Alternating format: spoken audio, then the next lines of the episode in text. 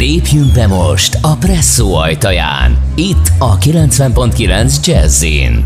Közvetlen beszélgetések hiteles, érdekes emberekkel. Kíváncsi kérdező, izgalmas válaszok. A Presszóban minden lehetséges. A mikrofonnál Szemere Katalin. Jó estét kívánok! A Presszó mai vendége Márta István zeneszerző, aki 1976 óta 300-nál is több művet komponált. Ő a Magyar Fesztivál Szövetség elnöke, a Kapolcsi Kulturális és Természetvédelmi Egylet alapítója és elnöke, ő hozta létre a Művészetek Völgyét, valamint pár éve a Kapolcsi Önkormányzat képviselő testületének tagja. Szervusz István! Szervusz, és köszöntöm én is a Jesse Rádió hallgatóit. Szoktam én is hallgatni az autóban a rádiót. Éljen, éljen. Azt olvastam, hogy paraszt asszony déd nagymamádnak köszönhető, hogy elkezdtél zenélni, és a végrendeletében meghagyta, hogy megtakarított pénzéből a déd unokája egy zongorát kapjon, és zenei iskolába irassák. Ha arra a zongorára gondolsz, arra a bizonyosra, amit ugye meg is kaptál, mi jut eszedbe róla? Hogy hatalmas jószág. Tehát ez egy, egy páncél tők és bécsi zongora volt, amit a kis lakásunkban, tehát édesapámékkal laktam, az erkélyen keresztül lehetett csak behozni, és egy hatalmas nagy szörnyet láttam magam előtt, amitben nekem valamit kezdenem kell, mert hogy ez volt a dédnagymamának az akarata. És te azonnal kedvesen odaugrattál a zongorához, hogy játszani szeretnél rajta, vagy ellenkeztél? Nem, nem, engem beírattak a Lórántfi Zenei Általános Iskolába, amelyet Kodály Zoltán alapított annak idején, ezzel párhuzamosan, az ongora megvételével párhuzamosan, tehát a Svábhegyről fogaskerekűvel mentem le minden nap, és jártam nyolc évig a zenei általános iskolába, ahol az ongora szakra irattak be természetesen, és hát fantasztikus volt a történet. A Svejtszer Katalin tanárnő, aki akkor jött ki a Zeneművészeti Akadémiáról, az első növendéke voltam tulajdonképpen. Azóta is tartjuk egyébként a kapcsolatot, kedvenc növendéke voltam. Állítólag nagyon szerettem gyakorolni, ami nem igaz ebben a formában, de minden esetre az történt, hogy a gyakorlás közben néha-néha elkalandoztam, elkezdtem improvizálni, rögtönözni, és tulajdonképpen ebből alakult ki a zeneszerzés, hogy utánoztam a Bartók gyermekek, a mikrokozmoszt, a kisebb, kisebb darabokat írogattam, aztán később már oratóriumokat és kantátákat írtam, úgyhogy fogalmam nem volt, hogy hogy kell írni egyébként egy partitúr alapot, hogy kell megírni. És a déd nagymamát honnan tudta, hogy neked van érzéked a zenéhez? Ez egy családi rejtély nem tudhatta, mert hisz senki nem volt zenész a faluba és az ősök közt. Nem lehetne túl simulékonynak mondani téged gyerekként, ahogy így olvastam, és a Moszkvatéri gengben benne voltál. Mindig más csináltál, mint a, amit a tanáraid kértek, megbuktattak, kirúgtak, aztán visszavettek az iskolába, és ami a legnagyobb bűnnek számított klasszikus zenei tanárodnál az, hogy beat zenekarod volt.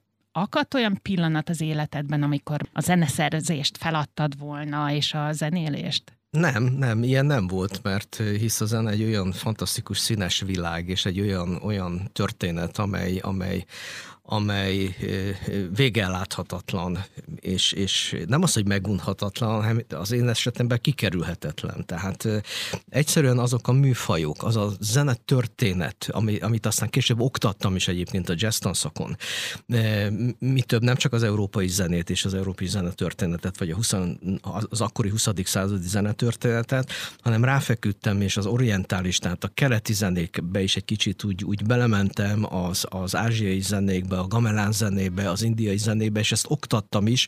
Tehát egy olyan rendkívüli univerzum, egy olyan világ, ami az én esetemben kikerülhetetlen volt. Tehát én lehettem dühös, lehettem deviáns. Írhattam olyan darabokat, amelyek kiverték a biztosítékot a kosudias drága tanáraimnál, de soha megtagadni, vagy megkérdőjelezni a zenét nem, egyszerűen eszembe se jutott. Nekem segítség is a zene. Tehát, tehát egy, egy Verdi Requiemet meghallgatni, vagy akár egy középkori Hoketuszt meghallgatni, és ráadásul még játszani is esetleg, a, a, tehát interpretálni, ez, ez egy fantasztikus isteni adomány, és még egyszer a, nagy, a déd már visszatérve, gyakorlatilag én az életemet, az e, e fajta életemet köszönhetem egy egyszerű parasztasszonynak. Egyébként mikor értál utoljára zenét? Kérlek szépen, ugye többfajta zenéről is beszélhetünk, az alkalmazott zenék, tehát filmzene, vagy tévéjátékzene, vagy, vagy rádiójátékzene. Elég sokat írtam az életemben. Négy évvel ezelőtt írtam utoljára olyan komolyabb darabot, a Kodály Központban volt a bemutatója, ami egy kis, kis kamarakórus és kamarazenekarra íródott, amire azt mondom, hogy az egy olyan kompozíció, ami, ami, ami beletartozik az életműbe tulajdonképpen. De nincs időd gyakrabban írni, vagy igényed nincs rá?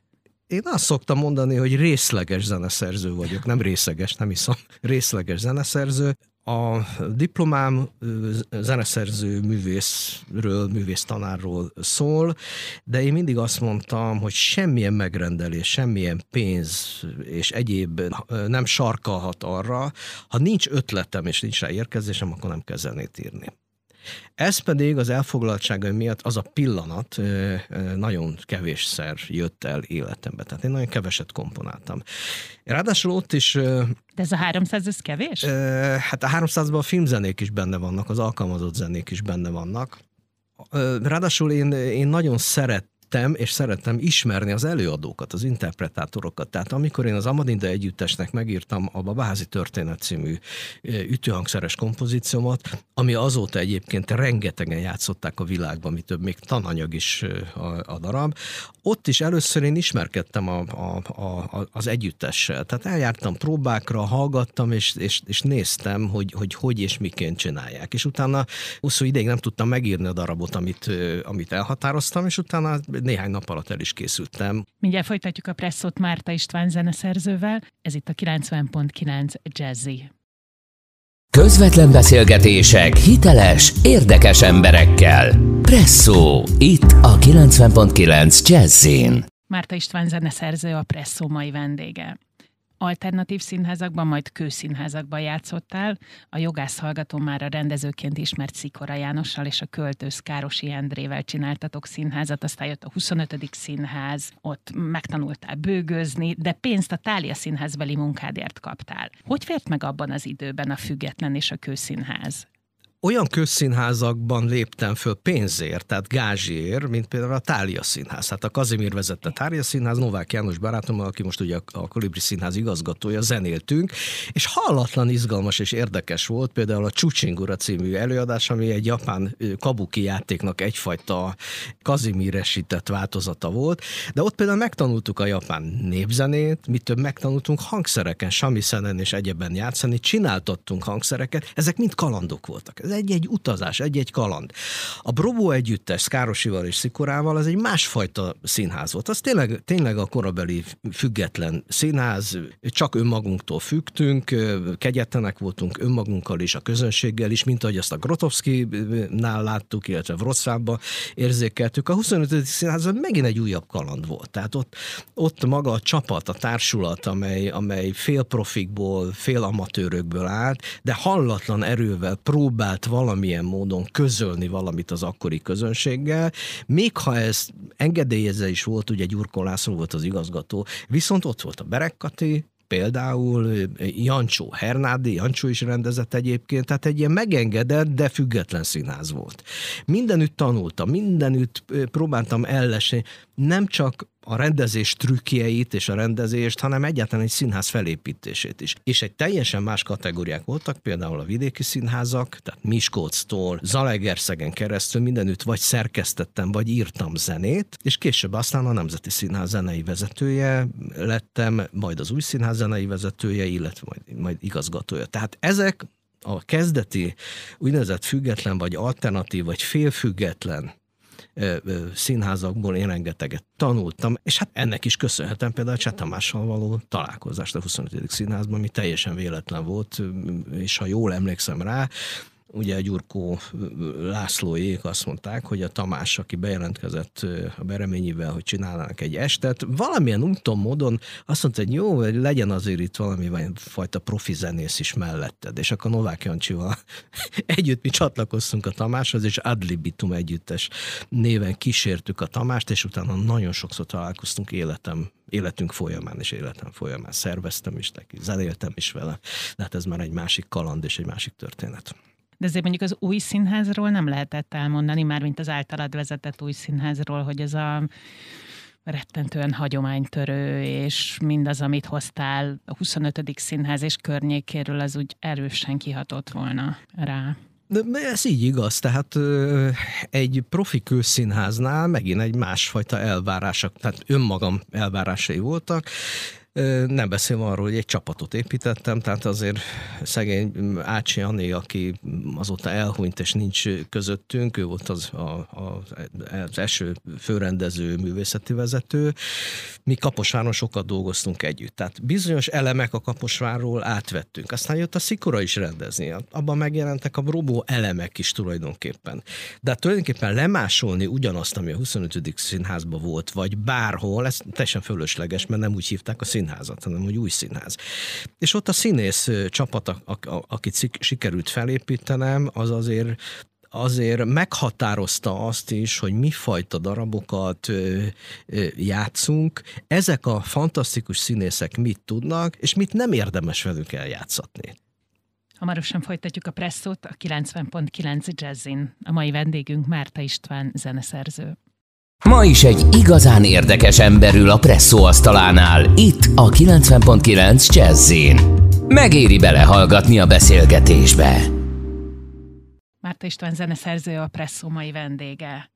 Említetted, hogy barátok voltatok Cseh Tamással is, de hát szoros barátság Galkó Baláshoz, Hobóhoz, a Kalákához, és ők gyakorlatilag mind megjelentek Kapolcson, majd a művészetek völgyében. Mindenkit meghívtál, aki szeretett volna jönni? Nem, nem, nem, nem, nem.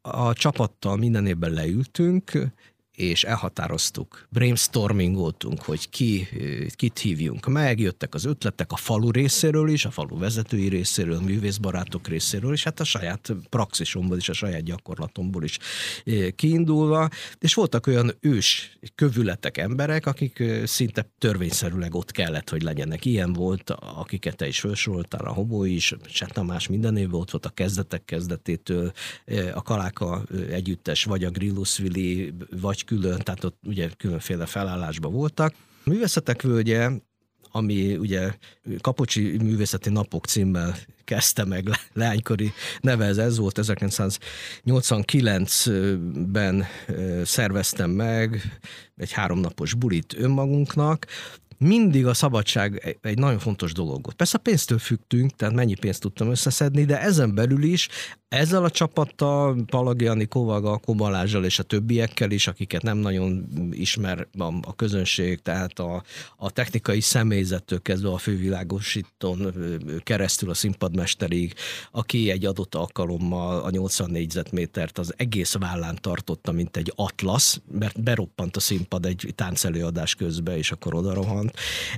És ezer ilyen ezer ilyen kisebb-nagyobb történetem van, ez egy olyan csapat volt, ami azt mondtuk, hogy szabadok vagyunk, szabadon szárnyalhat a fantáziánk, azt csinálunk, amit akarunk. A faluval egyeztetjük minden esetben, tehát a lakókkal, és utána nekiindulunk minden évben egy újabb és újabb kalandnak, amelynek voltak nehezebb állomásai, voltak hullám hegyei, hullám völgyei, de tulajdonképpen ez, ez hosszú ideig, én 25 évig rendeztem a, a, a, a fesztivált, ez meg volt ez a fajta szabadság. Mindig volt önirónia, volt egy humora az egésznek, és nagyon lazán kezeltük, és nagyon jól tudtuk magunkat érezni, amikor például egy alternatív társulat a Don Quixote című e, előadásában arról volt szó, hogy a faluhídtól a termés köveket elviszik a kalapos hídig, ott lerakják, majd egy talicskával visszaviszik a kőhídhoz, ez egy performance volt, amire a Mohos Jóska bácsi ott lakott a, a, a kőhíd, az egyik kőhíd mellett, azt mondta, Pista, ezek mit csinálnak tulajdonképpen? Nem szólna nekik, hogy nekem is hozzanak egy kis követ. Vagy a Pándi nyugdíjas asszony színház, akik a, a csikóst adták elő, de a legfiatalabb is 76 éves néni volt, tehát nyugdíjas asszony színház volt. Ott egyformán a, a kapolcsi lakosok, akik a 30-as, 40-es és 60-as években is színjátszottak, élvezték az előadást, és rettentően élvezte a pesti úgynevezett lila értelmiség is, mert azt mondták, hogy ilyet, ilyen abszurdot még nem láttak. A legenda szerint nyolc malom miatt vettél házat Kapolcson mi köt téged ezekhez a malmokhoz? Nem, csak részben igaz. A, tehát két, két részre osztanám. Egyrészt az élő víz és a források és a patakok szerelmese vagyok, valamilyen oknál fogva nem tudom megfejteni. Tehát bármerre járok a világba és látok valami ilyesmit, akkor azt megnézem, megvizsgálom. Ha hegyekben vagyok, akkor meg is fürdök abba a patakba. Tehát nagyon, nagyon szeretem. És amikor véletlenül ott keresztül mentem Veszprém és Tapolca között, és megláttam egy patakot, ami folyik, és ráadásul még vízimalmokat hajt, akkor úgy gondoltam, hogy, hogy lehet, hogy itt kéne valami vízimalmot venni. Vízimalm nem volt akkor eladó, ezért egy házat vettünk, egy megőrösödött házat, de a víz, víz az Egerpatak, mint később megtudtam, ez valahogy Nagyvázsony és Szigliget között valahogy, valahogy ez egy olyan, olyan érrendszer, vagy egy olyan fantasztikus dolog, amit én csodálva nézek, és nyilván nyilván foggal körömmel ragaszkodom hozzá. Mi több, azt talán kevesebben tudják, hogy ennek köszönhető a fesztivál is, hogy elment a patak vize, és én harcoltam ezért a vízért a patakért, de miután az akkori Dunántúli vízügyi hivatal elnöke azt mondta, hogy maga miért, miért érdeklődik itt a víz miatt, maga senki, akkor megalapítottam a Kapucsi Kulturális és Természetvédelmi Egyletet, és ha már benne volt, hogy kulturális a nevünkbe, akkor már mondtam, hogy csináljunk egy háromnapos rendezvényt. Miért akartál vízimalmot? Azért, mert a víz mellett van. Azért, mert a víz, semmi más. Ugye a világban a Mandel Quartettel, meg, meg turistaként is én nagyon sokat jártam. Főleg a németeknél és a franciáknál is sok olyan épületet, most nem csak nagy udvarházakra gondolok, hanem például malom épületet is láttam, amelyben különféle kis, kisebb koncertek voltak, kulturális események voltak, de maga malom, mint működő szerkezet, az is egy fantasztikus, fantasztikus dolog. Ez fölcsigázott engem, és, és fölkeltette az érdeklődésemet. Amely azért érdekes talán, mert ebben a malom szeretetben és a molnárok iránti hihetetlen tiszteletem azt is eredményezte, hogy jelen pillanatban hosszú-hosszú évek előkészítése és, és munkája után van egy működő vízimalmunk, ahol én néha elmegyek a zsiliphez, megnyitom a zsilipet, tehát a víz szintet tudom szabályozni, és örlök is. Mindjárt visszajövünk Márta István zeneszerzővel a Presszóba. Ez itt a 90.9 Jazzy. Szerda esténként 8 órakor megnyitjuk a presszót itt a 90.9 Jazzin. Ebben a presszóban érdekes emberek adják egymásnak a kilincset egy közvetlen beszélgetésre. A presszó barisztája Szemere Katalin. A presszó eheti vendége Márta István zeneszerző.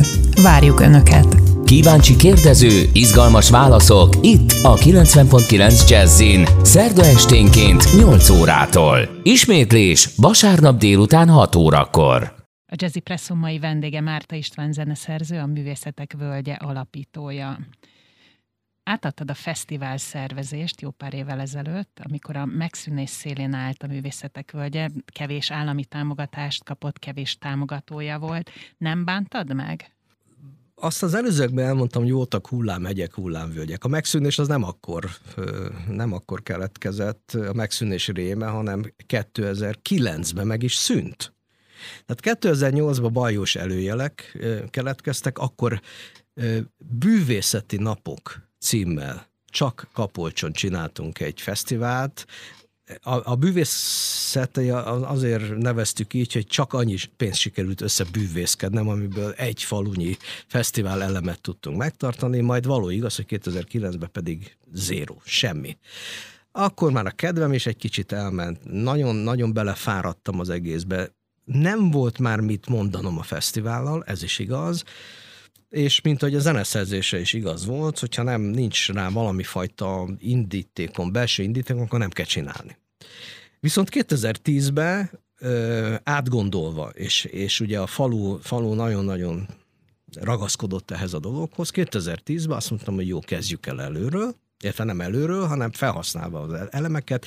Egy picit szerkezetileg átalakítottam, lecsökkent három falura, és kitaláltam az úgynevezett udvaros szisztémát, ami azt jelentette, hogy egy-egy udvart, egy-egy művésznek, vagy művész csoportnak adtam oda, és ők a szellemi köreiket lehozták, adtam rá pénzt, és abból tulajdonképpen ők meg tudták csinálni ezeket a furcsa udvarokat. Paja Bea például, a Kaláka együttes például. A nagy helyszíneket megszüntettem, ez egyrészt költségmegtakarítás is volt, másrészt pedig az elmúlt években már nagyon sok támadást kaptam, hogy rettentően nagy lett és túlnőtt magán a fesztivál. Amire én azt mondtam, hogy a közönséget meg kitiltani nem lehet. Tehát mi rohanunk, és állandóan, az állandóan bővülő közönség eh, kiszolgálására igyekszünk, mert nem lehet kitiltani a, a völgyből. Ez nem a sziget szituáció. Tehát visszatérve 2010-re átalakítottam a szerkezetet, a struktúrát, lecsökkentettem, és akkor tulajdonképpen újra kezdtük.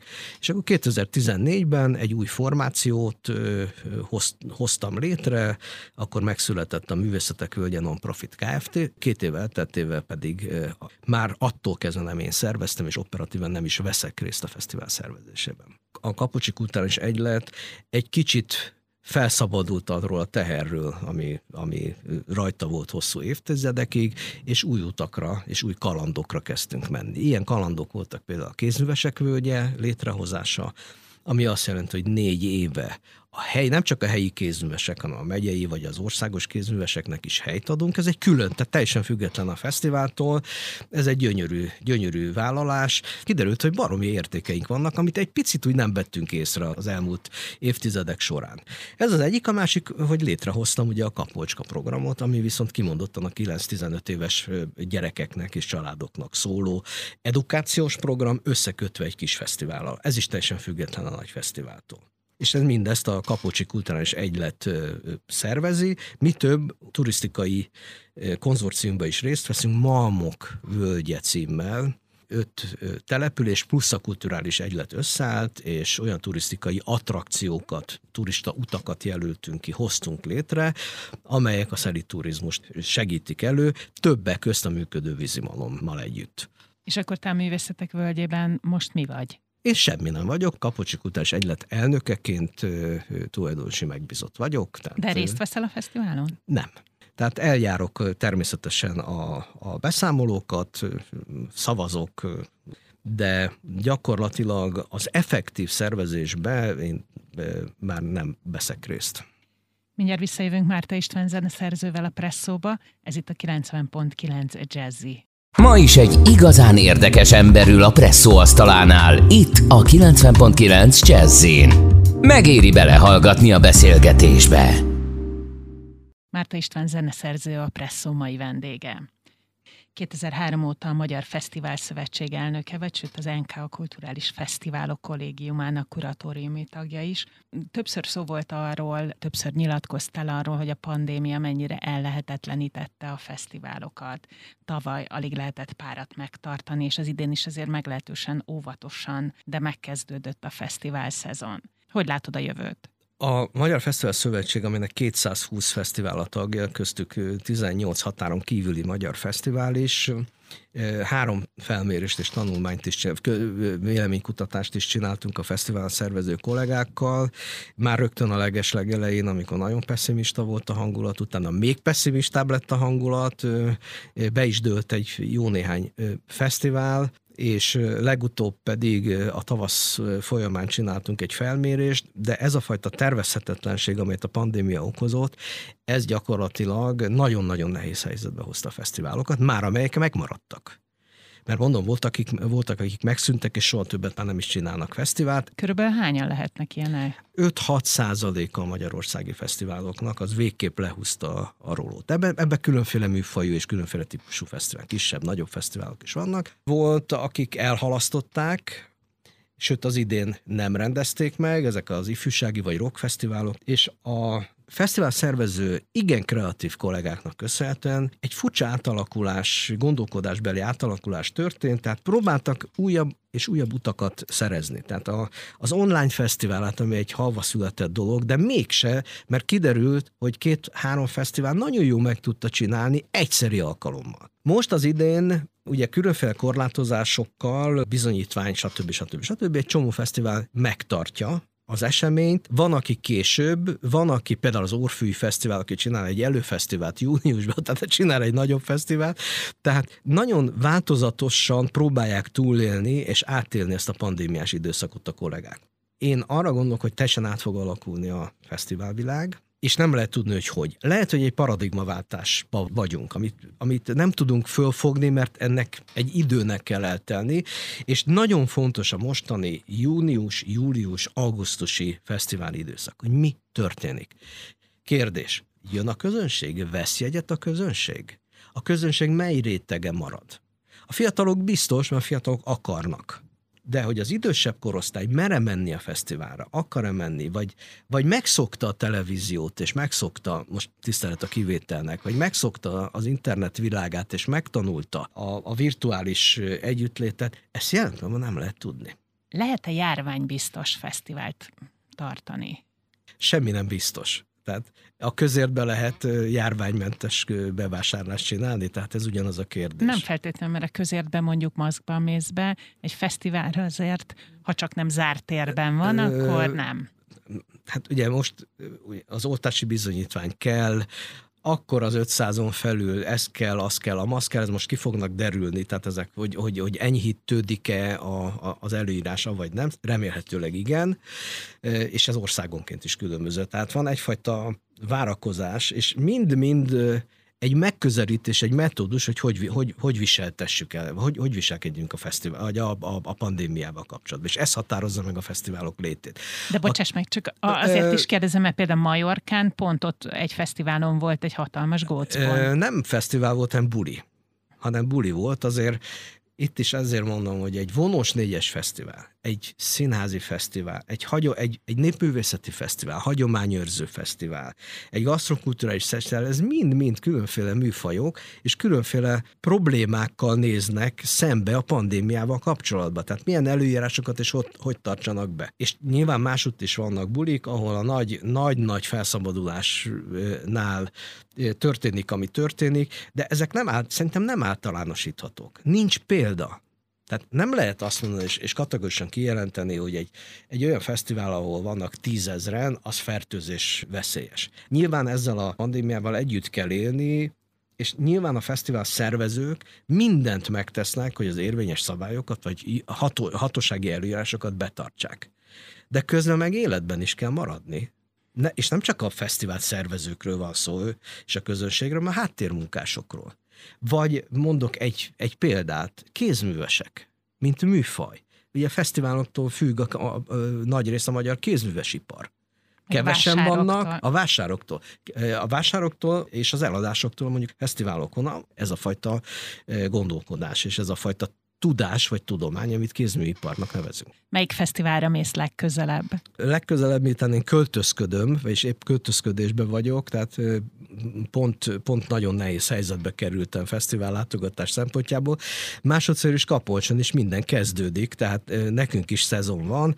Kapolcson megtörtént a Bondoró Fesztivál, ami viszonylag egy új létesítmény, volt háromnapos utcaszínházi fesztivál, amelyet kiválóan szerveztek meg, ez is független a nagy fesztiváltól. Én már az előkészületeiben vagyok a Kapolcskán, de a, a, a muzsikál az erdőre, valószínű, hogy megyek Szegedre, fogok látogatni, és egy jó pár olyan helyre, ahova teljesen váratlanul, attól függ, hogy pontosan hogy vagyok kapocsi időmmel, nyilván el fogok menni, már egyrészt, mert kíváncsi vagyok, másrészt kollegialitásból is.